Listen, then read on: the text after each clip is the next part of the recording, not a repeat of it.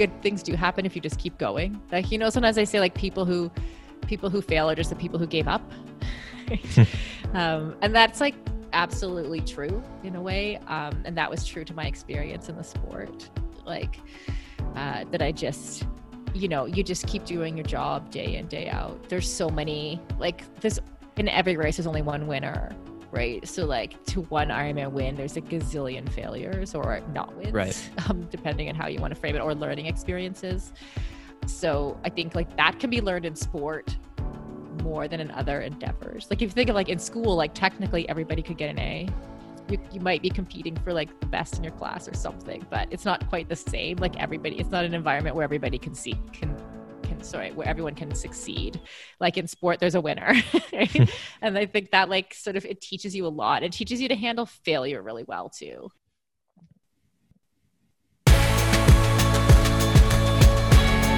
Welcome to the driving force podcast everyone. I'm your host chase rosa a former private equity analyst now exploring human performance through podcasting coaching jiu-jitsu and endurance athletics. In this podcast I'll be unraveling the stories of high performers across sports, business, and wellness. By presenting their stories, uncensored and uncut, I hope to inspire you to take a step back, look within, and evaluate your path and journey. Today's guest is Sarah Gross. Sarah is the founder and CEO of Live Feisty Media, a progressive media outlet aimed at empowering new perspectives in triathlon and beyond. The company empowers these new perspectives through the production of podcasts, written content, and videos. Prior to founding Live Feisty, Sarah was a professional triathlete for 13 years, mainly focusing on long course triathlon and Ironman events. Her triathlon career accolades include winning the 2014 Ironman Brazil and the 2014 Ironman North American Championships, being named the Canadian Long Course Athlete of the Year in 2008, and compiling 20 top 5 Ironman finishes around the world. Sarah also holds a PhD in ancient history and religion with her dissertation in the field of women's history. She continues to remain passionate about women's history today, and in addition to the work she does with Live Feisty, Sarah is also the co founder of the Outspoken Women in Triathlon Summit. In this interview, we get into Sarah's experience growing up in the United Arab Emirates, her passion and studies in women's history, her pro triathlon career, and of course, Live Feisty Media. And so, without further ado, my interview with Sarah Gross. Sarah, thanks for coming on the show. I really appreciate it. Yeah, thanks for having me, Chase. So let's start this off at the beginning. You grew up in both Canada and Dubai, right? Yeah, close. So um, we moved to United Arab Emirates when I was 13. Okay. So I went to high school there, and it wasn't like I sometimes I say Dubai. I think that might even be on my Wikipedia page, and I've never like got anyone to change it or anything. Um, but it's uh, it was actually like this small town in, in inland from Abu Dhabi, like in Abu Dhabi province. So like not only was it Dubai before anybody knew what Dubai was, but it was also this like tiny town with like one other Canadian family that lived there. so wow. So yeah, it was a, it was an experience for sure. Wow. Okay. So 13, you moved there from mm-hmm. Canada? Yeah. Okay. What prompted the move? Um, my dad, I think my dad got a job there. He was he worked in education and he became the director of of all things a women's college because like all their education is separated um, okay. to men and women, the higher education. So um, yeah, he got a job there as the director of a college and then eventually um, became part of the process of like building up secondary education in United Arab Emirates across all the, the provinces. Interesting. So, how hard was it for you to move from Canada to like a place and culture that's probably very different, like in the UA, United Arab Emirates? Yeah, it, that's a good question. Um, it was that part was really really hard. So, and like thirteen, I think for most people is a super awkward age anyway, um, and so it it was it actually ended up being like a first year that was really really difficult where i did nothing but beg to go home like but have long distance phone bills that my parents wanted to kill me for. Um, i would you know i almost moved back to canada to live with one of my friends and and her family. Uh, so it was it was rough like just because it's a time in in I think most people's lives where like you're you're struggling to be understood by the other people around you anyway, and to figure out who you are, and then to just be thrown into an environment where like literally there was probably no one. There was about thirty people in my class at school, um, and there was probably very few that were from the same country.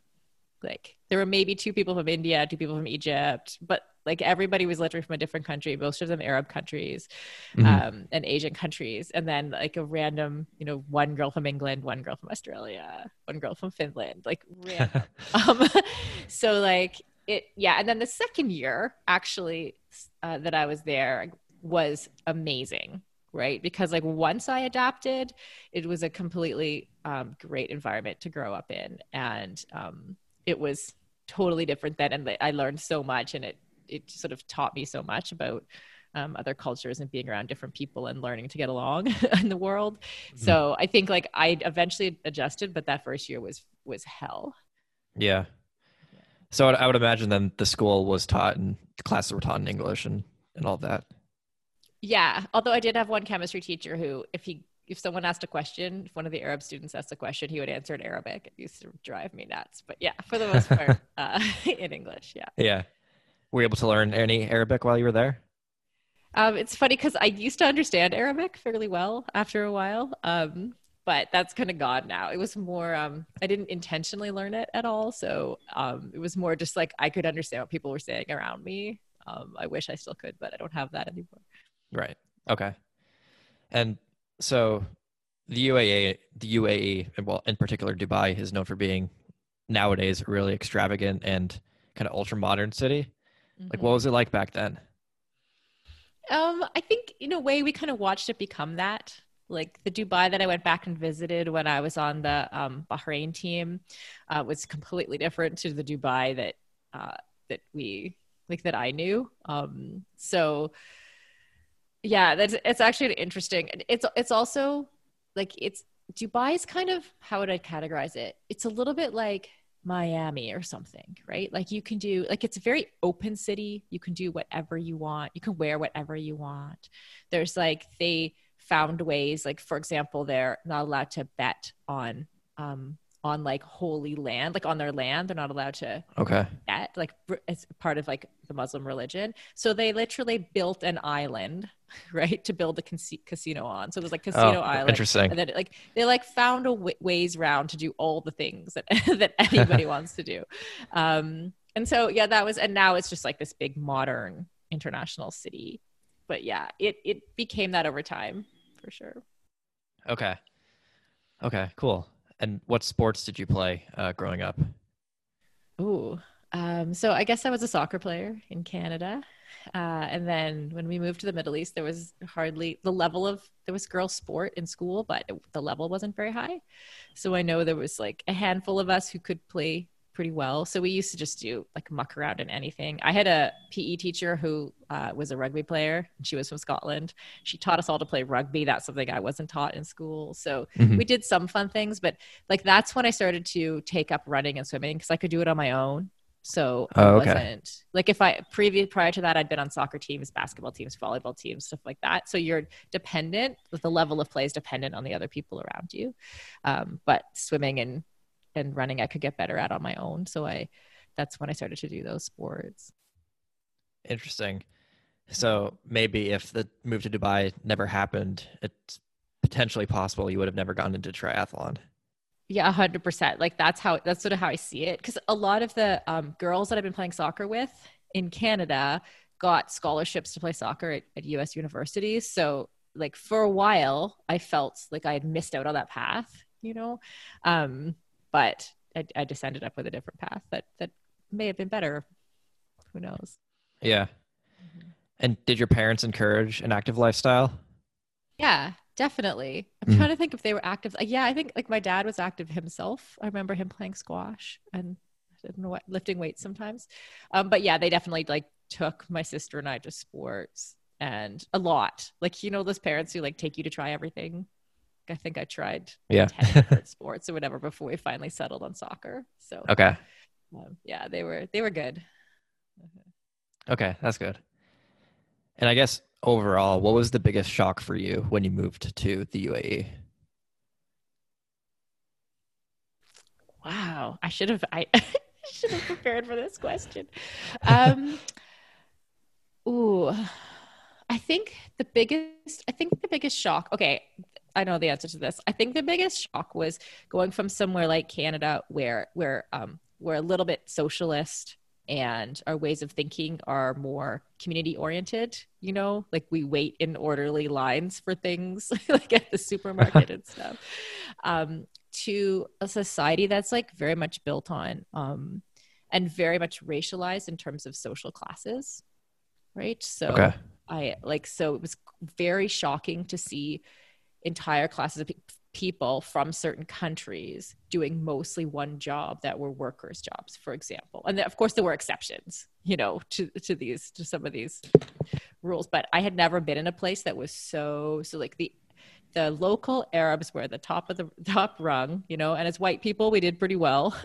um, and then, you know, there's like a, tons and tons of workers like building, right, from India, Bangladesh, a lot of different these countries, right. And I that it was not my experience to have social class and race so closely tied together. Um, so that like as a child or like a young adult was like really shocking to me to watch and to just because you know like we intrinsically know that like people are capable of so many things like someone's capability is not based on their their racial identity right so yeah um, that was kind of like hard to see and and or see people being almost like you felt like they're being taken advantage of to build these big cities and, and stuff. So I think that yeah, that's how I would answer that question. Okay. Okay, interesting. And the Middle East region, and you know, I'm sure you know this is obviously known for having some of the most draconian restrictions placed on women. Mm-hmm. Was living in the UAE, like, do you think that's where your passion for women's history really kicked in, or maybe like the seed was planted during that time? Um, I don't think I would say that actually. Um, it's an interesting question. I I think the seed for me was definitely planted in prior to that, like as a as a kid in Canada, observing that like athletes and leaders were mostly male. So that was like part of my childhood experience. And i also experienced myself like i wanted to be an athlete you know from a young age. And i i thought i was a leader.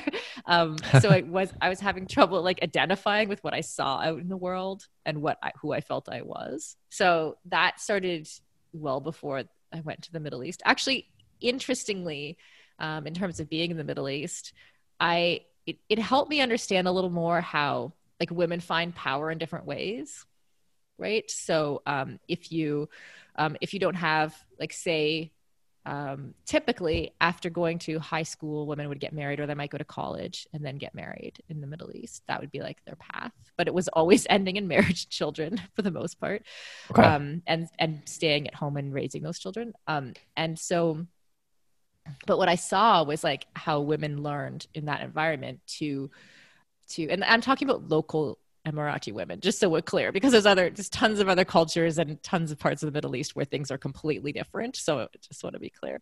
But um, they gained power like in the home in different ways. Like those women ran those homes like they were in control, right? Because people take power where they can get it, right? Typically. So even though like they had, I, I observed women having ways of getting their way um, that were that I hadn't seen before in other in other places. Um, so yeah, that is interesting and good for me to observe too. To go, oh hey, like it's not um, seeing Arab women or Muslim women as oppressed is not really an accurate way to um, to see because people are still people and they do whatever they can to get what they need and want.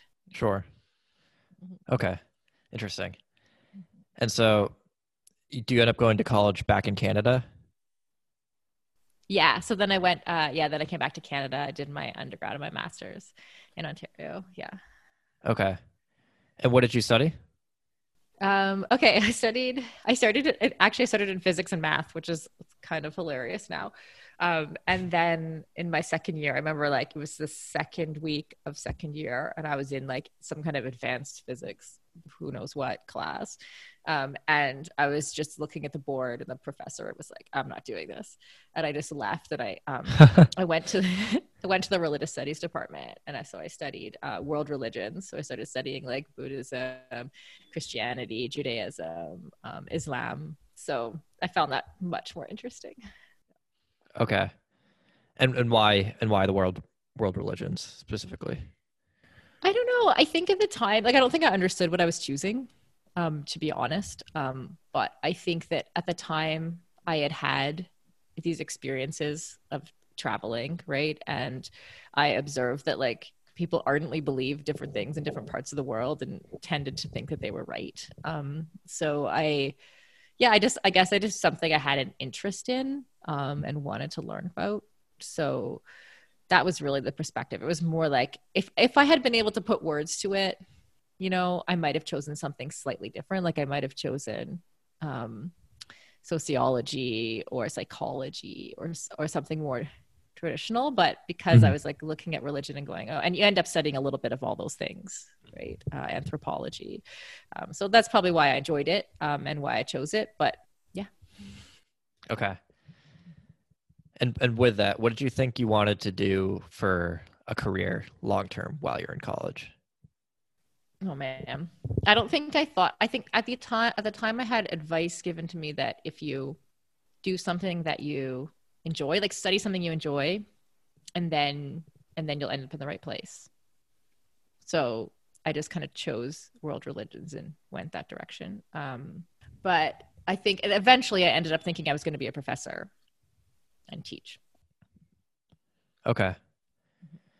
And I guess shifting gears a little here, did you do any athletics while in college? Yeah, I did. Um, the first year, in my first year, I was on the swim team. I was the slowest, no, maybe the second slowest person on the swim team. um, and then let's see. Yeah, eventually I ended up like when I went to do my PhD in Scotland, I was like a founding member of the triathlon club there. So I think I kind of like worked my way into a little bit of like after swimming, a little bit I always ran like just distances. I didn't like run, I didn't run track or anything, but um okay. I would run and then I yeah, and then I bought a bike and um we did did triathlon a lot when I was in Scotland. Okay. Did you enjoy your time on the swim team? Yes and no.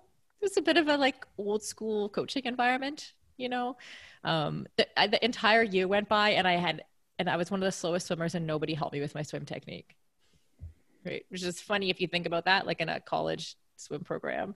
That right. now, like how we focus so much on technique in triathlon, right? Um, nobody. And so if we weren't making the turnaround times down in our lane, like they just didn't care. They just left us, you know? Um, yeah, it was a bit of a weird environment, but it was, I mean, it was fun because, of course, you have like the team and the camaraderie and, and all of those aspects of it that I really enjoyed. Um, but from like a coaching uh, program perspective, it was not great. Huh. So, like, what were they focused on then? Mostly the people who were fast enough to win things. Okay. um, which like kind of makes sense in a way. And like, that's, I call it like old school a little bit, like when we used mm. to, you know, like some people would sit on the bench in team sports and other people got to play right and and so it was it took a unique coach to like get those people on the bench up to the level of the other people who were playing right, right? Um, so that's i kind of felt like a benched swimmer who just showed up for practice and, and did the work but never got any help or advice. Okay. Interesting. And so with your religious or your studies in in religion um, like how does that evolve like through college? Like do you the, do you then go to get your master's? Like um, like do you want to get your phd after? Like what was your thought process through that? Yeah i stayed so i stayed i was at queen's university in ontario and i stayed in the same department because i really liked the religious studies department there because it was um there were like all different people from all different walks of life right? So there were like um at the time the united church was the only church that um, ordained gays and lesbians. So we had a lot of like like folks trying to be ordained in the church. Um, and they were like, you know, Buddhist nuns from Thailand. Like there was like just this random collection of people, Yeah. or people who were just kind of interested, like spiritual and interested in it. And so uh, I found it. I think that's probably why I found a home there because I'd been used to being in these environments with lots of different people from different places. Um, so maybe that's why I liked it so much. And then eventually, I I wanted to study. I actually realized I wanted to study history. Um, I had written a couple like big history papers as part of my master's, and realized that I loved that direction. So in order to stick with history, like I couldn't, I wasn't going to go back and get a history degree, right? So what I Mhm. did was end up studying like women's history in the Judeo-Christian context. Um, and then that's what I did for my PhD. So um, that's how I ended up. Like so then then you're looking at you're doing more traditional history type stuff, like literally looking at like um, like tombstones and what they say on them, um, pots from the ancient world to try to figure Okay. out like how people cooked or um, ask new questions around um, what women were doing in certain contexts. So those I very much started asking history related questions, um, and then took that direction for my PhD. Okay. And what does women's history in the Judeo-Christian context mean? That's good. That's a good memory. That was that was a lot of words. Um, so what does that mean? Okay, so when we're talking about women's history, like we're talking about um, asking questions in a different way. So like to, of of any part of history, right? So typically, history's been written mostly by men, right? And then it also has been studied mostly by men. So like, it's like, and so men talk about what men do, right? Which you can't blame them. That's what people do. They like talk, they see, talk about what people like them did. So there's like, it's about wars mostly and kings and what the upper class was doing. And Mhm. like, you don't have much deviation from that. Um, so there was a pretty big movement. Like I, this is like, now this is like the 90s, early 2000s to ask different questions about what different people were doing in history, right? Like, what were the women doing? well, how do we know? Um, and there's not a lot of information out there because women didn't write things themselves typically, and the few that did were um, from very like upper classes or were literally queens, you know, and or princesses taught to write. Um, and so uh, you have to get really creative about how you figure out what people were doing. So that's kind of the act of doing women's history, especially in the ancient world. Um, and then in terms of the religious piece, I I asked the question around how religious beliefs um, affect affected women's freedoms in different communities. So I was looking them in the Mediterranean, the Middle East, and kind of going, okay, what were like if a woman was um, came from a Jewish tradition or an early Christian tradition or a Greek tradition, um, would that change? Did that change how she, what she was able to do and how many freedoms she had in her life? Um, Okay. So that was a question that I asked as my thesis. Because it for a PhD, like the pressure is that like you have to like make a contribution to human knowledge. I'm Okay. air quotes right now, but and so that's actually like how do you study something that no one else has ever studied? So you end up with these really like tight, precise questions about um, about like really specific things. So Sure. those were my specific questions. Okay. Interesting. And that leads into my next question. Um, in your bio, it mentions that you're passionate about the need to make sure that women figure as often and as highly as men on the pages of our history textbooks. Can you expand on this passion a little and why you're passionate about it? That's interesting. Yeah, that's how like that's where that passion translates over into like some of the my focus on um, women's issues in, in triathlon and sport in general. Right? Is that um, that same thing? I think you know like it, that answer is really simple. Like women are fifty percent of the population, right? And through most of history, we don't know what they were doing. So and and as like as girls, as the girls in school learning, right? We're not like we're not taught those things there's no there's no one to look to like historically what did our people do i don't know what did our gender do i don't know Mhm. and so there's a lot of work to be done to figure out to like figure out that history right and i'm sure in the multiple years since i was since i was working in academia that there's been lots of people answering those questions Okay. And so getting into triathlon now, when do you start competing regularly, like in triathlon? Oh, I think like around the time in like 2003, like I was about 25 or so when I decided that I wanted to be good at triathlon. And for me, that kind of meant maybe going to a local race and winning my age group. And I was in Scotland at the time. And because I, um, I didn't see it coming, but because Scotland's small, um, that meant that like, that I, I trained harder and I started to like win little local races and stuff like that, which made me think I could be good. So I, yeah, from about then, and this the, the path wasn't that long then to actually um, racing as a pro. In those days, you literally like wrote to a race organizer. It was like, "Hey, I won these local races. Can I race as a pro in your race?" Like the, the system was pretty funny. So yeah, um, yeah. So then in 2004, I started racing as a pro. But I was probably like I was still doing my PhD, but I was able to train, you know, 25 hours a week, which was enough to get me what I needed. Yeah, yeah.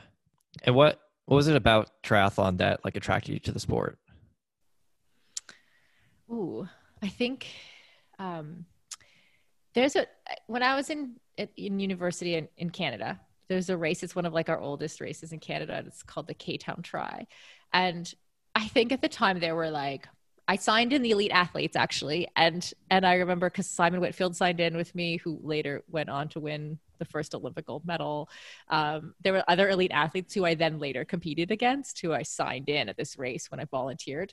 Um, but I I, wa- I and then I stayed to watch the race after I signed the the athletes in, and I think there were like eight women or something. There were like 200 people in this race, and there were so few women. And every time I saw a woman come out of the water, like and get on her bike, I was just like cheering like crazy. The whole crowd would go nuts, right? Um, and like this is really cool. Like first of all, it's like a really cool sport, and it's hard, right? And like the women doing it at that time seemed super inspirational to me. This is like 1998 or something. Um, and so I, that's when I sort of thought I want to do this. You know, I already like I already have two of the sports in my arsenal, and um, mm-hmm. and it looks really cool, and it's it's challenging. Right? Yeah, the two sports being swimming and running. Yeah. Yeah. Okay. And so, did you work your way up to the long distance races, or did you just like immediately jump to like iron distance? I worked my way up a little bit, but it was pretty short curve. So um, I, like I said, like when I was in Scotland and decided I wanted to be good at triathlon, I started training harder. I did some local shorter races. Um, I went and started training with a national team. They were all focused on Olympic stream, you know, um, but I always had in my head I wanted to do Ironman. So like probably within two years, I was like doing Ironman. Like I went to my first Ironman as a pro on the start line um, but I had had all those experiences. Like I was already training with the national team, so that made sense, right? Um, in that way. But I never had like an Olympic dream, you know. Um, okay. And I didn't really ever do short course as a as an elite athlete. Mm-hmm. More so, Ironman than Olympics. Yeah. yeah, yeah. And I always loved Ironman, right? Like I watched the. I don't know. I think a lot of us got into Ironman that way of like watching the NBC coverage of Kona and mm-hmm. being like, I want to do this. um, so that was me for sure. Yeah, interesting. And what's your what's your best sport out of the three? Mm, I don't think I, I wasn't that good at any of them to be honest. Um, I, I was I was pretty good at running off the bike, like strength running, right? So, okay, because I wasn't really a fast fast runner, but I could run like a low three, like a 302, 304 marathon, like pretty consistently. Um, mm-hmm off the bike and I was strong enough. And I also didn't get injured that often. So that helped with that consistency piece. So yeah, if I was going to say it, I'd say running, but I don't want anyone to think I was a fast runner. You know, like a three hour marathon is not fast in relative terms. Yeah. Right, right. Okay. And what changed in 2014 to get you over the hump to win your first two full Ironman triathlons? Like, was it a change in training, mindset, like a combination of things? Yeah, I think honestly, I think um, there's probably a couple factors, but um, the one that stands out for me is that I, like a couple years prior, had figured out I was celiac.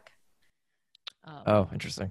Yeah, and I'd been tra- I'd been between I finished between second and fifth at I don't know over 20 Ironmans by that point, right? So there's there, there is a factor of like a roll of the dice. Like if you come second at an Ironman, it's like but one person being there that you would have won. Um, or I've had races where like I had a puncture and then finished two minutes down. Like, you know, I think we all have those things, right? So like I had enough of those second and third places to realize that like I could win. I just had to wait for my time. And then mm-hmm. and then I figured out that I was celiac and I just kind of knew that that was going to get me like the one that 1 to 3% performance increase that was going to put me even in a better position to try to win. Um, and so then I, yeah, then I ended up winning two in one year. Um, and, but after that, I like, I was like 38 years old. I was done. so, um, so it was pretty like, after that, I was like, oh, thank God I finally won really like make it back to that level. But, um, yeah, I think I would put like a, there's a few factors, but I think really figuring out like when you're looking for those tiny increments of performance, like something like that, like having um, food not absor- absorbing properly in your gut, like that was like something that just like changed my training completely. Yeah, yeah, I, I can imagine. And for people listening, celiac, that's gluten in- intolerance. Yeah. Yeah. Okay. So, how many years in total did you compete as a pro? So my first pro race was in 2003, the end of 2003. So um, that was back when like it was when Nice was still a long course race before it was Ironman. That was my first pro race, and then my last pro race, probably 2015. No, 2016. Yeah. So I still trained in 2015. Oh, I had two bike crashes in 2015 and then in 2016 oh i was on the bahrain team um, and i had a lot of like had some media contract stuff and some pr stuff. I was working with them um, and i also had was contracted to do four half ironmans. So i just um, at that at that point i was just kind of like trying to trying to, to hold my own in the pro ranks um, at 40 years old with all these other responsibilities. Right. Right What's your favorite Ironman race and why? Um, okay. I a couple things come to mind right away. I loved uh, Western Australia and Busselton, uh, partially because I had an amazing homestay and the people. Um, I don't, I don't know. Like Busselton's a nice place, but it probably wouldn't be most people's first choice of um, of destinations. Right. Um, so, but I just like loved that trip to Australia in general. Um, then uh, Ironman Austria was really great and fun. And really yeah, I've heard really, really good things about about Ironman Austria. Mm-hmm. Racing in Europe, right? Like the, what the things they say about people lining the street and cheering are absolutely true. Um, I remember in Austria there was a there was a square where we ran into like through a big stone arch into the square where there were like cafes and shops lining it and then you just did this kind of turnaround in the square and came back out and I was I think I finished fourth. I think I was running in fourth most of the time, but like so I was literally like the fourth woman woman that like people would have seen running and probably only the like hundredth person that they that could come through there. So I'm just guessing numbers here, but um and like all the people in the cafes like they'd like they'd see like they saw me and they're like ah and then they, and then they start like and then everybody stands up and start cheering and like that was super fun. They're so supportive. Um and yeah, at Ironman Canada, like when it was in Penticton, it was supposed to come back this year, but got canceled, of course. Um, mm-hmm. That's the course. Like this, the one loop bike ride on that course is amazing, and it's like my home, kind of my home race here in BC. So right, it's really pretty too. Okay. And what are your so what are your biggest takeaways or lessons learned from all those years competing as a pro triathlete? Ooh, um,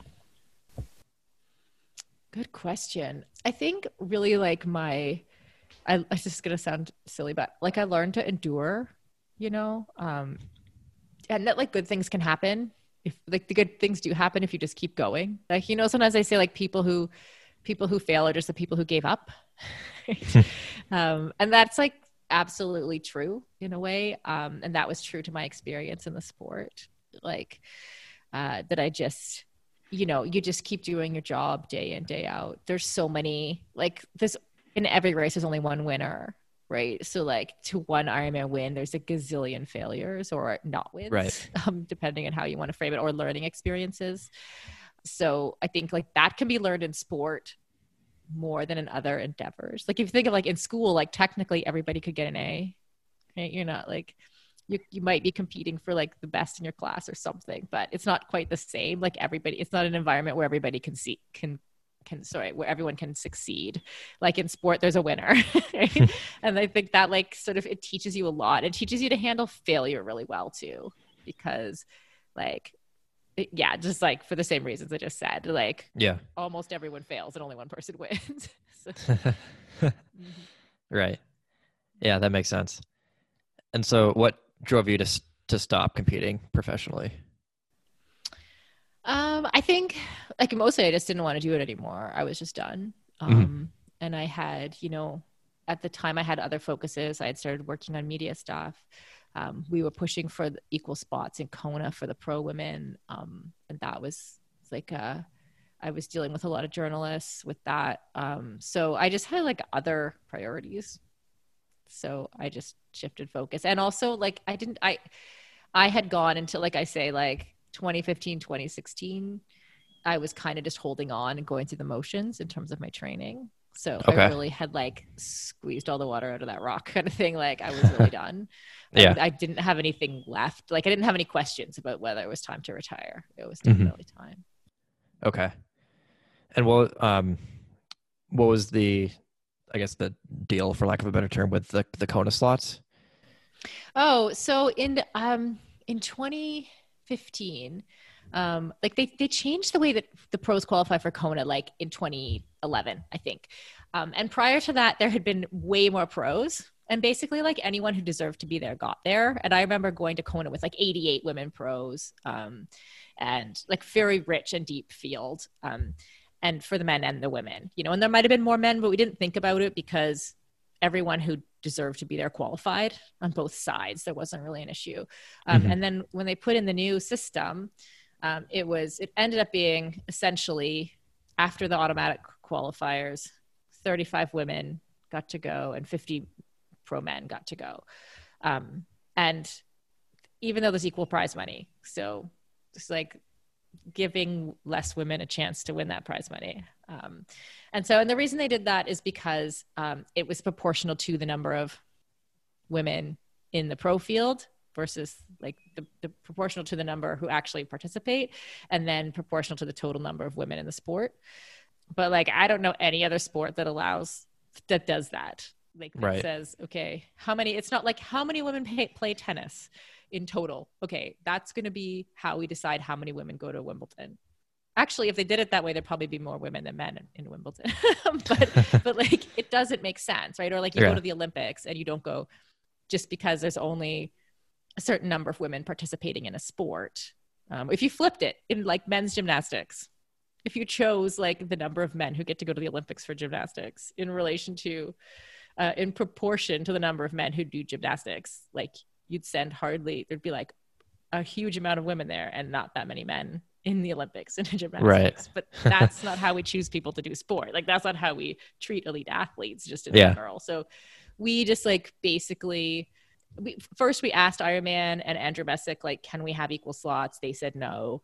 And then we went to like the media and did a big social media push and kind of like kicked up a lot of dirt um, in a way that like most companies would kind of go, okay, yeah, uh, we're you know like if you um, if you tweet like at an airline, they'll like respond to you right away because of your complaint. Like we tweeted at Ironman like two million times and they didn't respond to our complaint. Um, and so yeah, we still don't have equal slots, but we did get a lot of media attention. Like uh, Okay. we were in Sports Illustrated on the like in the print edition. Like we were, I was interviewed by Forbes magazine. Like we got like some mainstream hmm um, That's cool.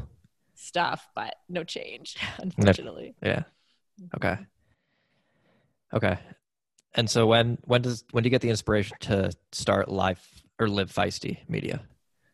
Oh, um, I so when I first retired, I worked for a media startup called Wisp Sports, and they cover women's sport. Uh, and then I I once I worked for them for a year, 18 months, I realized that they had a terrible business plan and I want I could do better if I started my own thing. Um, so I just kept the Iron Women podcast, which we're still producing. Um, Okay. We just crossed a half a million listens on the Iron Women podcast in three years. So Oh, awesome! Congrats. Thanks. Yeah, I'm, like quite happy about that. Um, I'm not on the podcast, um, but but um yeah, we uh uh so I just started. I started with Iron Women and um, managed to get some sponsors for it and just like built it out from there. So I I've been doing been doing the media thing for about three years. Mhm. Okay. Did that answer your question? Sorry, I just went on a little side tangent. Yeah, yeah, no, it uh, it did. Um, Okay. so so why the name Live Feisty? Oh, good question. Um, yeah. Th- so I, I did a whole like word association thing with like loads of different people. I had like sticky notes all over, like hundreds of them. Um, and we eventually circled it on this word feisty as being kind of like central or like being um, a lot of people were relating to it or a lot of my audience uh, or potential audience. And so then, um, so and then like feisty media actually had there's a couple other like micro organizations called feisty media um, so then I was like, oh, why don't we be like be feisty or, you know, and we eventually landed on live feisty. I think at the time there was like lots of things being called like named that way, like be something or live something or, you know, like live strong or like stuff like that. So I, that's why I chose live feisty. Um, now I'm thinking of trying to go back and make it just feisty media, but yeah, that's how we got there. Okay, interesting. And so maybe just for the people listening, provide an overview of what Feisty Live Feisty Media is today. Um, so yeah, we've grown and diversified quite a lot. So we now we produce six podcasts. Um, a lot of it uh, in the the realm of like women in sport, or um, we're trying to reach like underrepresented groups in sport too. Um, so we have the Iron Women podcast where we interview the pro women. Sarah True and I. uh, I don't know if your your audience Yeah. knows Sarah True, but we do a podcast called If We Were Riding. That's um, just like we literally talk to each other as if we were riding. so it's like pretty off the cuff and random. Um, but I love it. It's so fun. And then we have like a gravel podcast called Girls Gone Gravel. Um, I can't even remember our podcast anymore. Um, we're we're um, Is that like gravel grind related? Gravel. Yeah, like yeah. Yeah, like gravel riding, like the like you know how like gravel basically in the cycling world's like taking off. Yeah. um it's it's about it's basically we like interview women or like pro ex pro cyclists or p- anyone who's like jumping into the gravel space and a lot of people are during covid too so Mhm. um it's a really fun uh, podcast. And one of the co-hosts actually is the race organizer for dirty kanza which i think is no longer called that but it's like the kona of um or not the race organizer but she works with the race organization for dirty kanza the gravel world. If if if your listeners know the gravel world they'll know that. Um Mhm. so yeah anyway we have some super fun projects um, with the podcast. And we do a lot of social media and social video um, and we just kind of like rogue media our way into the triathlon world and into women's sport in general. Um, and then we also do like marketing social media marketing marketing and business development for um, online brands. So a lot like in the endurance space. So we like help brands grow or help them build an online business too um, which has been uh, has grown quite a lot during covid as well. So we sort of have that. Like it's more like an agency or a place where we make Right. partnerships and grow businesses. Yeah. So Okay. Yeah, it is. It's cool. So what's your ultimate vision for Live Feisty? Ooh, I, I want to, um, I basically want to take, take over, complete takeover. I want to like take over that media, the space in media and content creation of like, it's kind of a feisty, empowered community. So we're like, it, we intentionally are like, we're women led, but we're not necessarily like creating content just for women, if that makes sense. So, Mhm. um, like where our tagline is like for the unapologetically fit and feisty.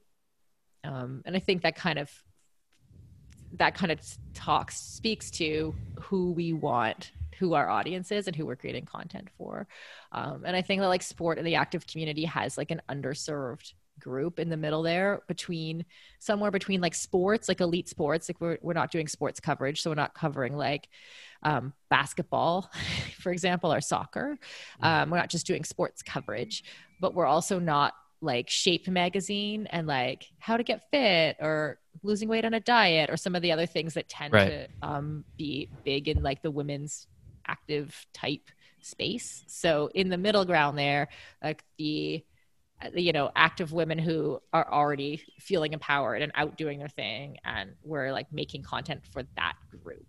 Um, mm-hmm. so and like just to like really be known in that space of like that we're like a media organization that's um that reaches that demographic.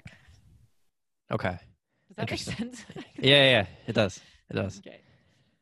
Awesome. And so getting these last um, handful of questions here Let's say we meet again on the street in five years. What would you want to be telling me that you've accomplished or created since this conversation? Ooh, five years. Um, I think I would love to have built out our. Um, so we have like some partnerships uh, where uh, where we've built like f- some fairly big online businesses and been able to to um, create courses and and communities in places where there's no where there's been a, a gap. So like we partnered with Dr. Stacy Sims, who's an exercise physiologist who works specifically on women's physiology and performance. And so, um, but we've been able to like take her research and her message and get it out to tons and tons of people. Um, so okay. I think I'd like to have like done that. And now we're, um, say we're branching out right now to a new space in terms of, um, menopause and older women being active. Right. And like nobody's talking about that right? And no but there's no content and there's no information for folks. So like and, and that's like just another or this, the gravel space we just talked about um, where there's really no other women's communities and content being created. So i'd love to be able to say that we had like reached a bunch of different communities um, and continue to create like successful businesses there too because that makes it sustainable right? Like sure. um, it's not about making money really. It's about like sustaining the content and being able to um, keep communities together and talking to each other and keep information flowing. So yeah i'd love to say we built out i don't know like 10 big like kind of business pillars with different communities that that are looking for information and community Awesome. What is your daily routine? Oh man. Um, okay, now well, it, it varies, but like I tend to get up and do a couple hours work, say from six to eight. Depends if I have to get my daughter to school, if she's with me or not. And then I go to CrossFit usually for an hour or two from nine to 11 or so. Um, some okay. days, other days I'll just run. Um, if I don't feel like I mean, I, I, can't go to CrossFit every day. Um, and then, and then I'll just come back and work usually either, either until say four or five if, if my kid's here, or sometimes I'll work till like seven and then just like maybe hang out with friends or have dinner or whatever. Um, yeah, pretty easy. Okay. And so, as is the name of the podcast, the Driving Force podcast, mm-hmm. what do you think has been your driving force throughout your life? Mm, I think um, making social change uh, for for women in particular, and kind of like changing the climate and changing the narrative around like who gets to be an athlete, who gets to be an elite athlete, who's a leader. Like back to like we talked about like childhood and what and when I observed those things happening in our culture very young. So um yeah, I think I think that's that's my driving force. Yeah. Yeah, that's great. And so, lastly, here before we wrap up, what advice or words of wisdom around staying committed to your passions would you like to leave the people listening? It's a hard question because that's that commitment to passion comes super naturally to me, and I think that's partially about figuring out like your right passion, mm-hmm. right? So, um, it's um, so that's a kind of about being true to yourself right so i think that right. that's where you start like it's like if you're you can be honest and true to yourself about what what it is you want to do um, then you have no problem then the resistance at least your self resistance is low because you want to accomplish the things more than you care about whether you're you have to get up early when the alarm goes off or um, whether you have to like do something that someone else might consider a sacrifice um, doesn't really necessarily feel like a sacrifice to me because I'm like just getting shit done um, to get to the end goal. So, um, so yeah, I guess like it would start with being true to yourself and and naming the right goal. Yeah, yeah, I love that. That's a great place to end too. Sarah, thanks again for coming on. This was great. Yeah, thanks, Chase. It was uh, good to talk to you. Yeah, where can people go to find you online? Ooh, okay. Go to uh, well on Instagram. I'm sarah.gross, I think. Um, don't go to my website because it's really old. Um, and Live Feisty is um, at Live Feisty Media on Instagram or livefeisty.com. And you can see all the podcasts there um, and all the things that we're doing, all the other brands that we have too. If you like, if you want to find the gravel brand or something, just go there and it's, it should be pretty clear. Awesome. And you all can also visit my website, chaserosa.com, and follow me on Instagram at chaserosa4 for updates on new episodes. Thanks to everyone who's listening, and see you next time.